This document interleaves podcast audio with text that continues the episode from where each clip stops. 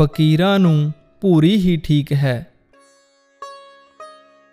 ਜਿਨ ਪਟ ਅੰਦਰ ਬਾਹਰ ਗੁੱਦੜ, ਤੇ ਭਲੇ ਸੰਸਾਰ।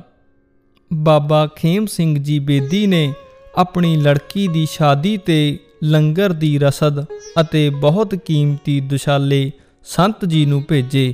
ਸੰਤ ਜੀ ਨੇ ਲੰਗਰ ਚਲਾਉਣ ਵਾਸਤੇ ਰਸਦ ਰੱਖ ਲਈ, ਪਰ ਦੁਸ਼ਾਲੇ ਮੋੜ ਦਿੱਤੇ ਤੇ ਕਿਹਾ ਕਿ ਫਕੀਰਾਂ ਨੂੰ ਪੂਰੀ ਹੀ ਠੀਕ ਹੈ। ਬਾਬਾ ਬੇਦੀ ਜੀ ਨੇ ਇਹ ਬਚਨ ਸੁਣ ਕੇ ਪ੍ਰੇਮ ਸਹਿਤ ਕਿਹਾ, ਜੇ ਇਹ ਪੂਰੀ ਇਸੇ ਤਰ੍ਹਾਂ ਰਹੀ, ਤਾਂ ਇਸ ਦਾ ਪ੍ਰਤਾਪ ਬਹੁਤ ਵਧੇਗਾ ਅਤੇ ਇਸ ਦੇ ਅੱਗੇ ਰਾਜੇ ਮਹਾਰਾਜੇ ਵੀ ਨਿਭਣਗੇ। ਅੱਜ ਭਾਵੇਂ ਇਹਨਾਂ ਨੇ ਸਾਡੇ ਦੁਸ਼ਾਲੇ ਮੋੜ ਦਿੱਤੇ ਹਨ, ਪਰ ਇੱਕ ਦਿਨ ਇਹਨਾਂ ਦੇ ਚਰਨਾਂ ਵਿੱਚ ਬੜੇ ਹੀ ਸੁੰਦਰ ਦੁਸ਼ਾਲੇ ਰੁਲਦੇ ਫਿਰਦੇ ਰਹਿਣਗੇ। ਪਰ ਇਹ ਆਪਣੀ ਭੂਰੀ ਵਿੱਚ ਹੀ ਸੰਗਤਾਂ ਨੂੰ ਨਾਮ ਬਾਣੀ ਜਪਾ ਕੇ ਮਾਣ ਪ੍ਰਾਪਤ ਕਰਨਗੇ।